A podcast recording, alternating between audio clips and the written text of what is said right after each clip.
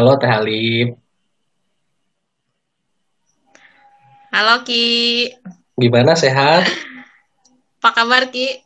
Baik, Alhamdulillah. Aku sehat Ki. Di mana sekarang? Udah kerja lah ya? Udah dong, Alhamdulillah. Alhamdulillah. Ini mau nanya Udah nih Teh Halip. lagi. Alhamdulillah. Mau nanya nih, kan udah berapa tahun sih kita lulus tuh? Satu ya? Satu tahunan ada. Setahun lebih lah. Setahun lebih. Nah, aku tuh penasaran Teh Halip kan teman-teman IAT tuh banyak ya. Ada yang udah lulus jadi PNS, ada yang udah lulus S2 lagi, dan banyak gitu untuk jenjang-jenjang ke depannya. Nah, aku mah kepo sama Teh Halip teh. Coba dong bisa sedikit gitu sharing-sharing pengalaman udah lulus, udah wisuda, besoknya teh gimana gitu. Eh, gimana ya? Sebenarnya perjalanannya panjang Ki, prosesnya juga eh, lumayan dramatis lah.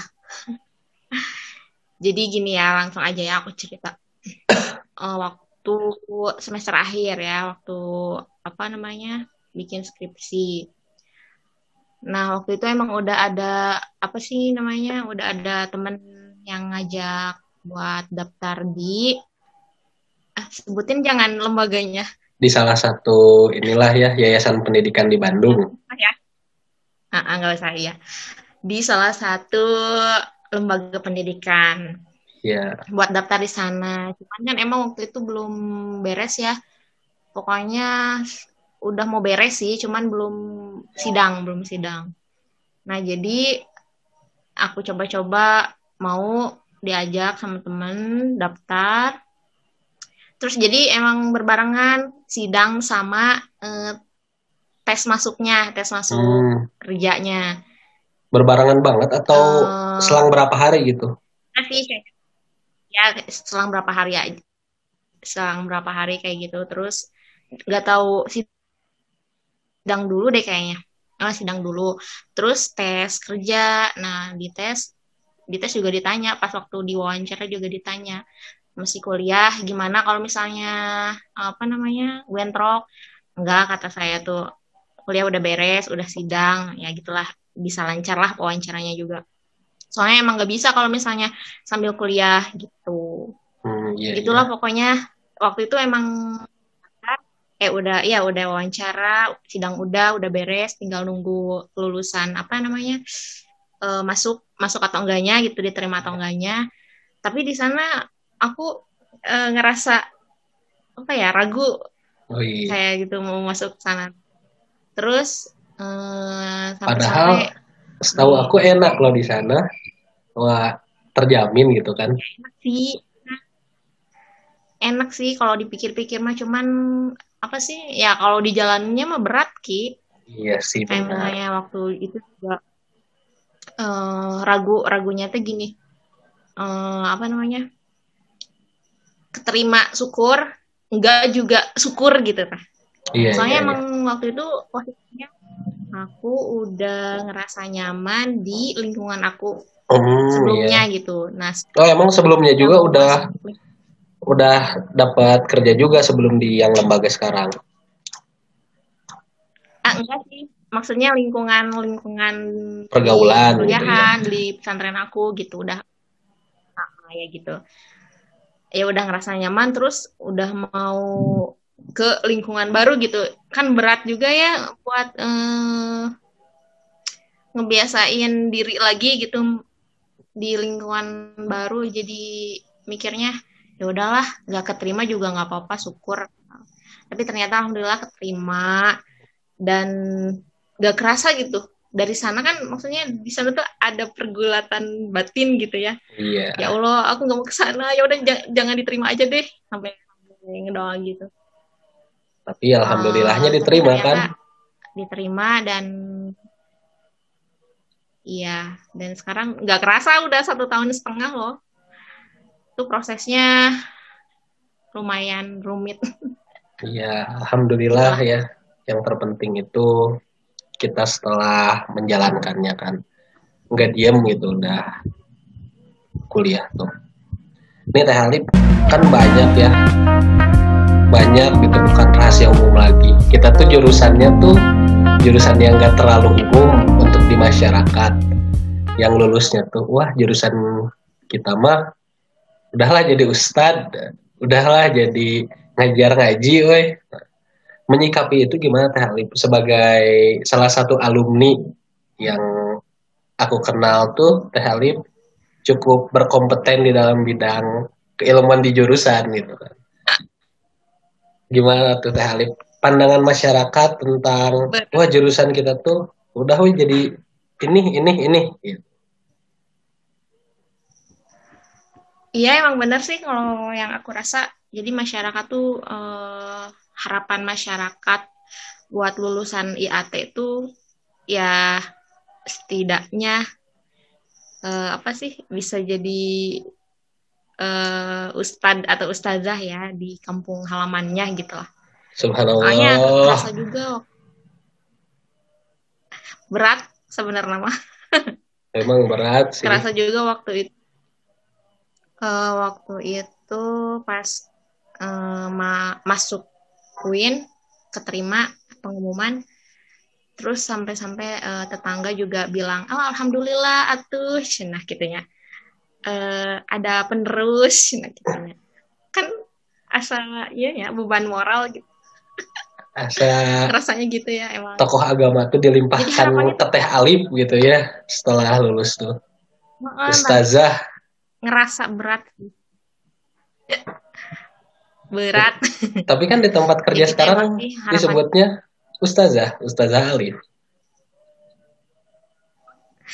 ya itu cuman apa ya namanya ya di sana aja gitu. Ya, kalau di kampung? aja gitu. Kalau di kampung Ustazah Alif juga. Oh, ya. ya kali kan bisi. Oke. Enggak, enggak, enggak. Kayaknya Teh Alif mah kuliah tuh aman-aman uh. aja ya. Dari pengalamannya tuh lancar, udah beres kuliah langsung keterima. Nggak ada seluk-beluk. Aduh, aku galau nih ngerjain skripsi diputusin misalnya kan atau gimana gitu orang tua udah nyuruh nikah muda sok atau kamu teh sebelum lulus kan nikah dulu ada nggak polemik problematika kayak gitu teh di kehidupan? Ya waktu kuliah aja gitu.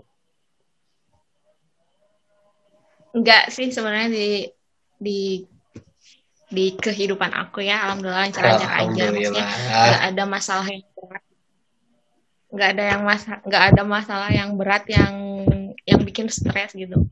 Kan rata-rata uh, ya sebenarnya uh, apa ya? Syukuran gitunya syukuranen hmm. Cek bahasa Sunda nama. Nah Pat, patut bersyukur kuliah, lah kita tuh. Nah itu.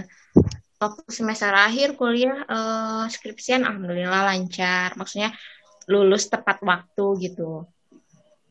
Lulus tepat waktu terus abis itu uh, coba ngelamar kerja alhamdulillah keterima.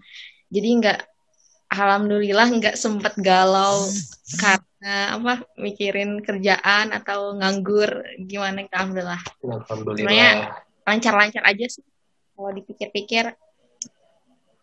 Ya iya. tinggal tinggal apa tinggal bersyukurnya. Iya. Galau-galau sama pasangan enggak lah ya. Nggak boleh itu.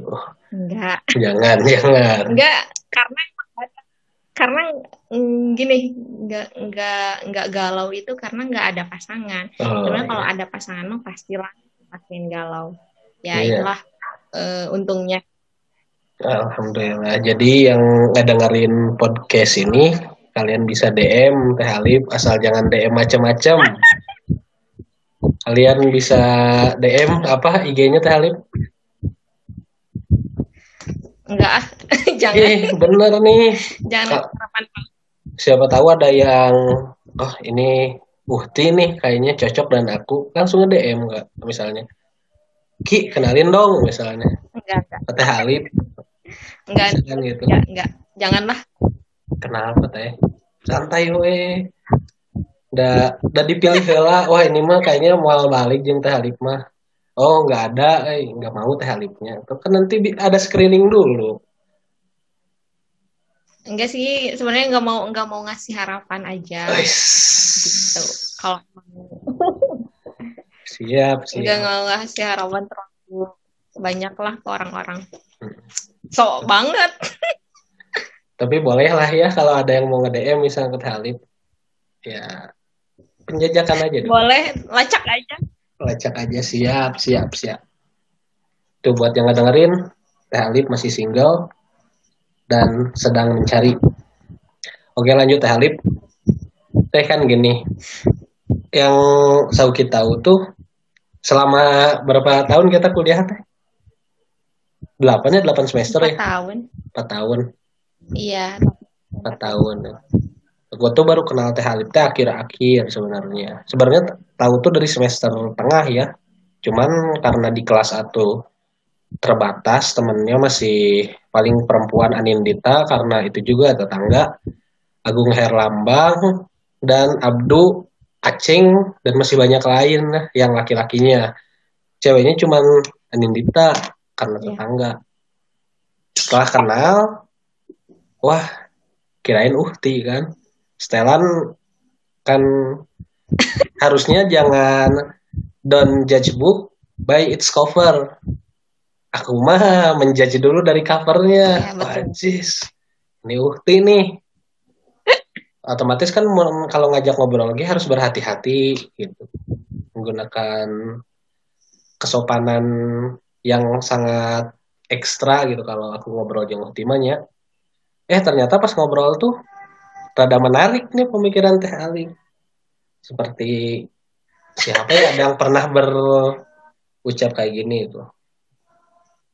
Jilbab itu untuk menutupi aurat, bukan menutupi pemikiran. Itu tuh lupa siapa yang ngobrol gitu teh. Pertama tuh di Mubadalah satu aku ngelihat itu tuh di artikel Mubadalah sama kalau gak salah tuh Fitri kelas C. Nah, dari setelah obrolan itu kayaknya Teh Halip agak feminis dalam pemikiran gitu kan. Nah bisa jelasin itu teh ya. bagaimana gitu soal pemikiran Teh Halip itu tentang feminis. Uh, jadi gini ya, kalau aku sendiri ya ngerasa dulu emang dulu emang uhti ya, maksudnya uhti uhti pada umumnya lah. Uhti uhti pada umumnya lah ya akan agama handshock ya, kayak mulai, gitu kan ya. handshock baju menutupi nah, aurat dari pakaian juga udah udah memperlihatkan bahwa aku tuh ukti ya iya, dari iya. awal eh dari dulu gitu ngerasa udah pakai uh, sering pakai gamis kerudung panjang hmm. terus pakai handshock iya pakai kaos kaki tipikal lah ya tertutup banget lah layaknya uh, kecuali, orang pada umumnya. Kecuali cadar belum. Cadar belum. Iya. Tapi uh, ke sini ke sini nggak tahu kenapa ya. Um, apa ya disebutnya? Dari semenjak ini juga sih, semenjak belajar sama Bu Eni, tahulah Coba yeah. juga ya. Bu Eni kan orang feminis ya mungkin di istilahnya didoktrin lah Nah, dari sana semester berapa ya ketemu Bu Eni itu? Uh, aku tuh semester, gitu ya? iyalah kayak gitu. Eh, sebelum sebelum KKN sama Bu Eni itu antara empat atau enam ya, gitu. Ya? Iya, empat lima enam gitu sama Bu Eni itu. Nah dari sana, Ki ya dari pas ketemu Bu Eni kan dikenalin uh, pemikiran feminis ya, karena kan ibu ibu Eninya juga seorang feminis lah gitu dari sana kenal. Waktu awal sih maksudnya uh, masih masih bingung juga sih. Maksudnya kayak gini aku kan udah punya pemikiran atau punya ideologi kalau perempuan tuh emang emang nomor dua di bawah laki-laki. Udah yeah, udah yeah. udah berakar lah. Nah sekarang eh, dengar penjelasannya Bu Eni bahwa emang perempuan itu sebenarnya setara dengan laki-laki kayak gitu. Nah dari sana emang udah mulai tertarik nih.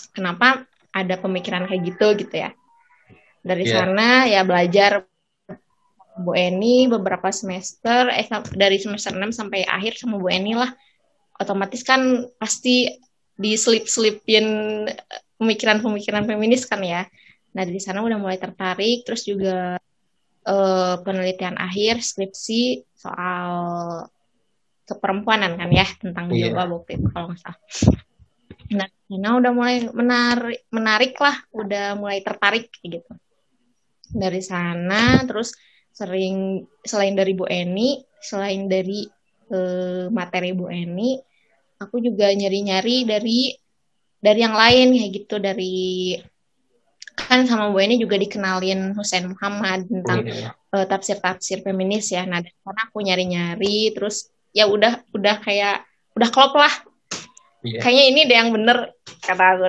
dalam hati ya kayaknya ini deh pemikiran yang bener yang yang bener, kena bener, di hati terus, gitu ya dari perjalanan panjang iya uh -uh, intinya gitu terus bisa dikenalin sama Hussein Muhammad terus sebenarnya dulu waktu awal-awal semester uh, Usuludin tuh pernah ngadain seminar. Nah pematerinya itu Bu Nuropiah pernah gitu? Ya waktu itu aku uh, waktu semester kedua ya. Pokoknya pematerinya tuh beliau Bu Nuropiah kan feminis juga ya. Nah dari sana aku tuh eh, dari sana aku aku kan langsung sebenarnya dari pas seminar itu juga udah tertarik ya. Yeah. nah dari sana aku tuh nyari-nyari di Facebooknya. Di eh, Facebooknya Bu Nuropiah ternyata ketemu. Terus aku eh dan beliau uh, nge-convert kayak gitu. Dari dulu udah berteman ya dari pas semester awal. Terus pas sekarang sekarang sekarang udah tahu feminis. Nah aku teh baru ngeh. Ternyata si ibu itu teh uh, apa feminis juga. Nah ngeh feminisnya tuh ya udah ya setelah setelah tahu feminis gitu di semester akhir. Padahal udah berteman sama si Bu Nuropiah udah tahu Bu Nuropiah tuh dari dulu dari semester awal. Nah dari sana pemikiran-pemikirannya ya aku tahu lah gitu ya aku baca buku-bukunya terus kayak hmm, video-video di YouTube-nya kayak gitu dari sana aku udah mulai tertarik udah banyak lah referensinya gitu selain dari Bu Eni gitu. Kayak gitu ya terus sekarang yang aku rasa gitu ya eh, orang-orang pasti nyangkanya Teh Alif kenapa sih udah uh, udah lama mesantren? Kayak gitu. Tapi udah bertahun-tahun kayak gitu kuliah mesantren bertahun-tahun. Tapi kok pemikirannya liar ya jadi liar kayak gitu. Nah pasti orang-orang yang nggak tahu pasti mikirnya kayak gitu ya cuman kan mereka belum belum ini belum tahu ki maksudnya belum ke tahap ya kenapa pemikiran aku kayak gini tuh bertahap ada proses gitu Iya, iya. Dan orang-orang judge aja gitu, kenapa jadi liar gitu? Ya karena kamu nggak tahu, nggak, maksudnya nggak tahu buk, uh, apa ya, bisa dibilang istilahnya nggak tahu teorinya lah. Coba kalau kamu belajar misalnya di jurusan ilmu Quran, kamu bakal paham kayak gitu lah ini. Emang emang gak semua anak ilmu Quran sama pemikirannya, cuman ya setidaknya kenal lah ternyata ada pemikiran kayak gini kayak gitu. Siap. Gitu lagi. Jadi yang gerbang awal atau orang yang mengenalkan Teh Alif kepada kajian feminisme itu bisa bisa dibilang Bu Eni menurutnya. Karena Bu Eni kan yeah. yang ngasih mata kuliah metodologi tafsir kontemporer. Kalau di kelas itu kan Iya, iya benar-benar. Nah, salah satu bidangnya itu ada tafsir feminisme dan Teh Alif tertarik untuk mendalami itu. Bahkan skripsi itu tentang keperempuanan yang kalau nggak salah batas aurat ya. Ah, atau tentang... aurat? Enggak, ya tentang aurat, tentang jilbab sih. Spesifiknya lebih ke jilbab sama hak waris perempuan. Kalian bisa download di Digili Bukuin. Kalau bisa download, kan harus punya akun tapi bisa baca-baca lah ke perpus UIN tentang skripsi Teh Alip ini. Nah, Teh Alip memang banyak sih waktu kuliah tuh kan ada tentang gender kayak gitu, tafsir ya gender sih kalau aku membahasnya. terus kajian teologi, hermeneutik dan yang lainnya. Ketika Teh Ali mungkin terjun di kajian feminisme, keperempuanan, gender dan juga yang serumpun ya. Aku tuh malah gak terlalu tertarik gitu ke kajian gender tuh. Gak tahu kenapa ya. Kan kata Teh Alif juga berbeda. Tiap orang tuh ada berbeda spesifik, spesifik ilmunya atau minatnya kalau aku tuh banyak sih sebenarnya ya teman juga ada yang lebih ke ah udahlah orang mah kajian turos tradisional woy. aku mau mau tradisional timur pokoknya ada yang gitu ada yang aku mau mau barat hermeneutik pokoknya metode tafsir konteks barat gitu lah nah aku mah lebih suka ke kajian apa ya teologi kalau itu teologi terus filsafat Islam lebih kayak gitu lah namun semuanya itu tergantung minat kita untuk mendalami sebuah kajian di perkuliahan. Nah, Teh Alif, berarti otomatis kan udah pada tahu nih tokoh-tokohnya. Selain Bu Eni tadi dan Bu Nurofiah, apakah Teh Alif itu ada sosok yang lebih menguatkan? Kan tadi Bu itu mengenalkan, nih kayak gini mata kuliah. Tafsir kontemporer tuh. Membahas tentang wanita juga. Langsung Talib nemu lagi nggak? Satu atau beberapa sosok yang ah, orang, orang yakin nih udah udahlah di sinilah gitu. Nah itu nemu nggak? Atau ada nggak? Banyak lah. Banyak aku nah. nemu banyak ki oke siapa tuh ya. bisa diceritain dong selain dari Husain Muhammad Bu Ropiah aku eh, baca-baca buku-bukunya Kalis Mardiasi pasti tahu lah. Oh iya, Kalis itu Mardiasi. tuh banyak followernya Terus kalau di Amina Wadud. Amina Wadud. Tahu yang ya. ini kan Amerika. Ya, kalau paling uh, uh, paling kuat sih paling kuat apa ya? Paling kuat uh, nguatin gitu, nguatin uh, perspektif aku tentang feminis itu Bu Bu Nuropiah terus kan uh, sama Kalis juga Kalis Mardiasi. Pokoknya pokoknya di FB sama IG aku tuh penuh sama orang-orang influencer soal feminis jadi banyaklah referensinya. Lumayan uh, sambil menyelam sambil minum air mantap banyak yang dipetik dari yang emang udah udah baca banyak kayaknya udah mempelajari banyak ya Teh Alif tentang feminisme ini. Enggak sih enggak banyak. Enggak sih enggak banyak sih. Iya. Enggak terlalu banyak. Cuma doa, beberapa. Aku ngedoain sih bisa sampai jadi tokoh ya Teh Alif kayak Bu Nurofia, kayak Kiai Hussein, Bu Amin, Eni ya. juga.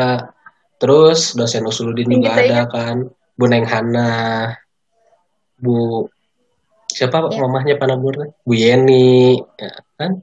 Itu tokoh-tokoh kaliber nasional dan Jawa Barat lah.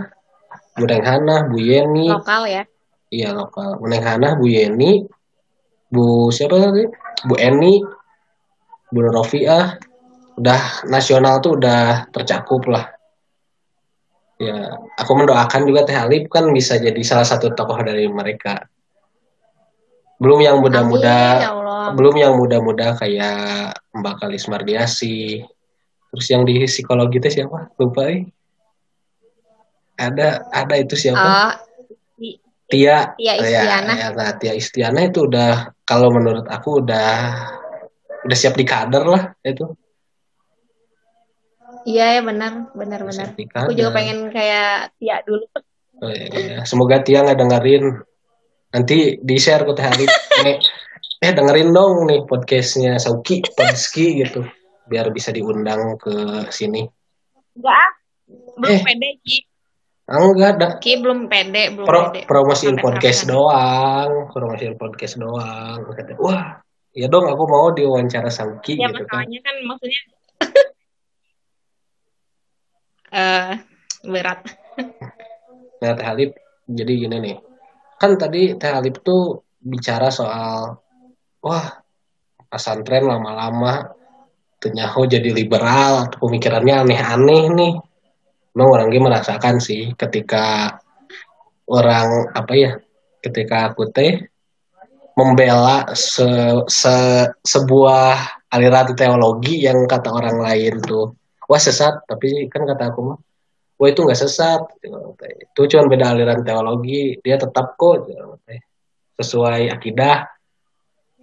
Cuman memang bukan akidah kayak kita kita gitu kan teologi yang lain. Nah Teh Alif menyikapi bahwa Teh Alif tuh apa ya bukan menganut atau lebih condong ke pemikiran feminisme itu gimana? Apalagi kan sekarang gimana yayasan itu atau lembaga pendidikan tempat kerja Teh Alif tuh sama atau enggak pemikiran kalian Alif atau lika-likunya lah kayak gitu. Wah bahaya nih kalau uh, didengerin jadi... sama pihak yayasan. Bisa jangan kesat deh. Nggak usah lah ya. Jangan hmm. jangan uh, takut di sini takut di SP skip skip skip. Iya. Jadi skip aja ya. Hmm, skip aja. Santai lah. Tapi podcastnya nggak akan di skip kali mau dipotong ini mah podcastnya. Tapi Teh Alif selain bukan di, bukan hanya di tempat kerja atau di teman-teman lah ya. Teman-teman kuliah gitu wah Teh Alif nah gini sih kok Teh pemikirannya feminis gitu padahal kan kalau kata aku mah ya tidak ada yang salah gitu karena pemikiran feminis ketika kita beribadahnya sesuai dengan ajaran Allah Subhanahu wa taala mengikuti sunnah Rasul kan it's fine gitu kan.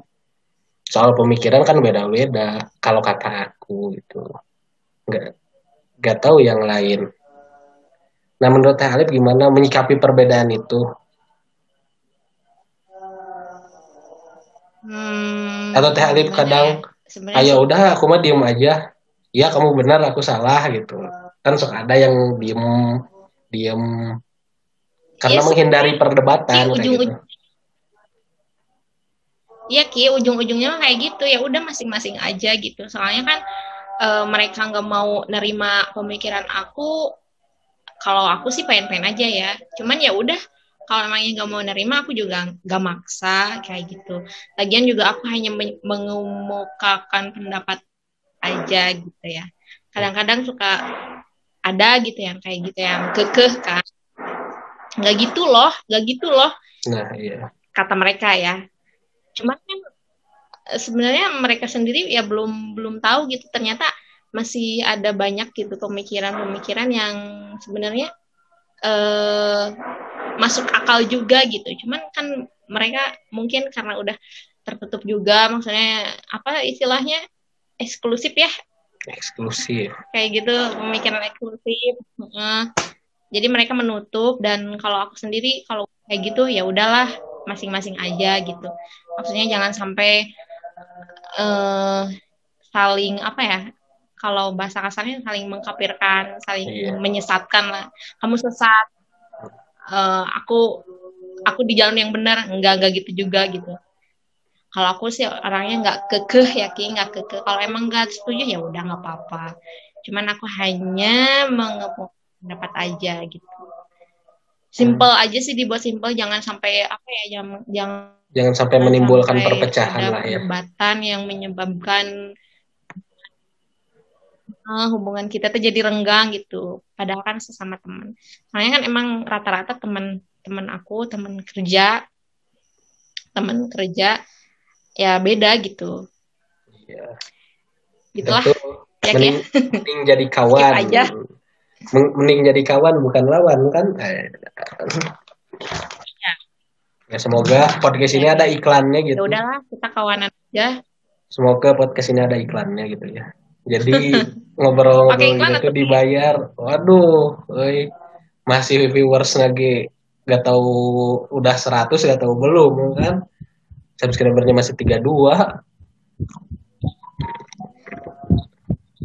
Ambil makan kali. Tiga dua nanti deh aku subscribe. subscribe atau sambil di ini weh di share nah Telip pasti adalah orang yang nanya kayak gini nih. Wah feminis nih. Mungkin nikahan aku mau menjeng laki suami-suami takut istri kan? Pasti gitu ini. Wah konotasinya tuh banyak gitu. Nggak semikir aneh-aneh sebelumnya tuh. Wah nggak mau taat nih. Kan ada yang gitu juga. Nah kata Halip sendiri gimana? Kayak gitu. Misalnya ada yang gitu semoga gawe jangan benar gini loh ki. Orang-orang tuh yang uh, orang-orang yang takut feminis tuh ya rata-rata pemikirannya kayak gitu. Ya takut takut disalahkan ya. atau takut nantinya apa namanya durhaka kayak gitu lah e, ekstrimnya ya. Sebenarnya nggak gitu juga loh. Sebenarnya yang aku pahami dari feminis sendiri ya sebenarnya aduh banyak sebenarnya ya emang ya kayak gitulah. Intinya kita tuh ngajak apa ya bermitra benar-benar gitu sama partner. Kita kan ya. kadang eh, bukan saling mengandalkan ya apa ya kadang kayak misalnya gini. Saling melengkapi lah ya. uh, harusnya kan kayak gitu iya. saling melengkapi saling mendukung saling membantu kan. Kalau teorinya apa pakih itu siapa? Mubadalah dokter, ya. dokter misalnya. Abdul eh Abdul Fakih itu. Abdul Qadir eh Abdul Qadir ya, Fakih gak tahu siapa. Oh iya itulah pokoknya yang mubadalah.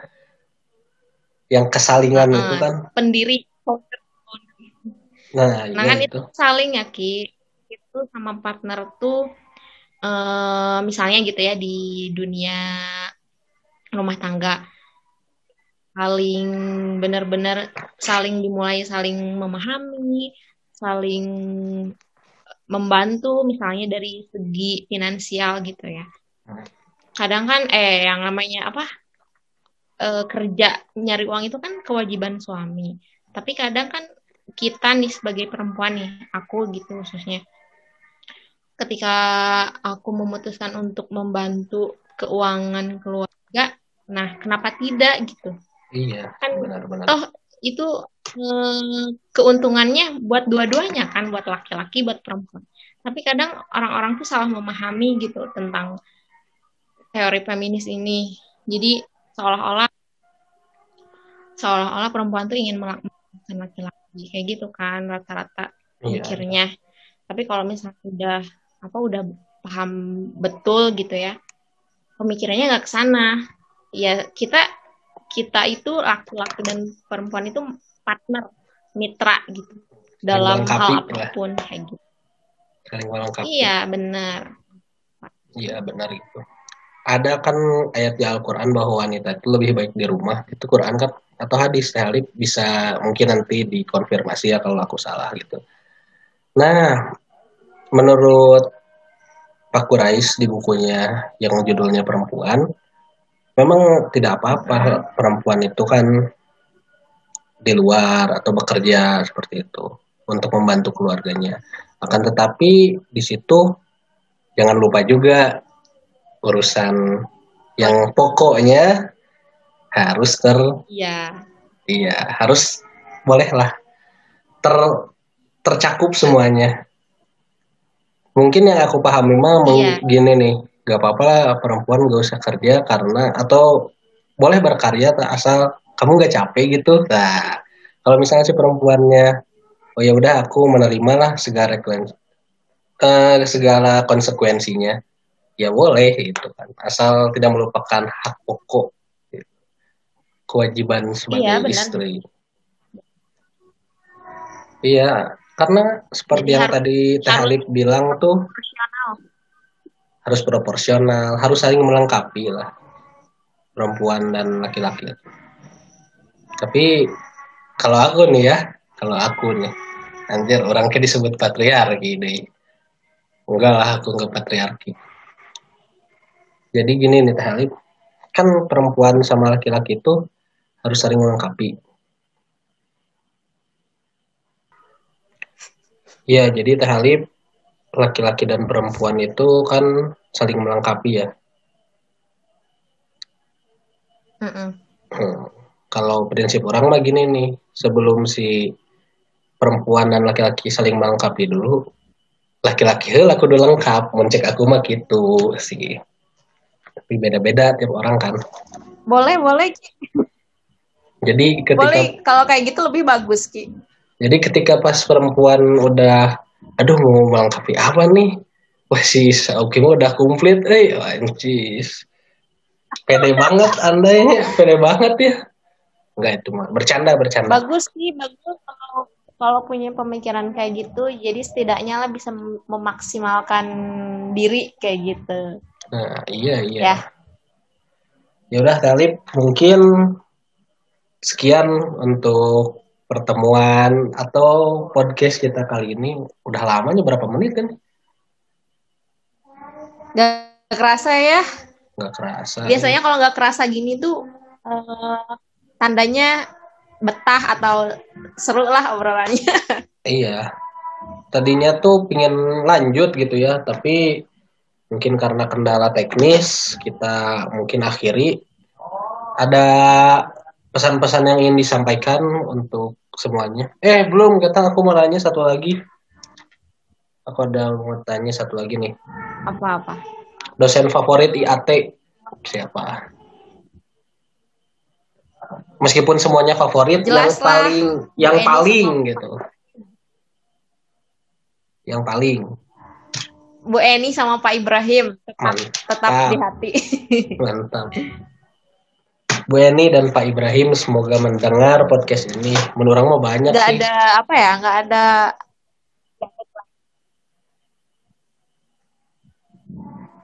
Iya. siapa aja.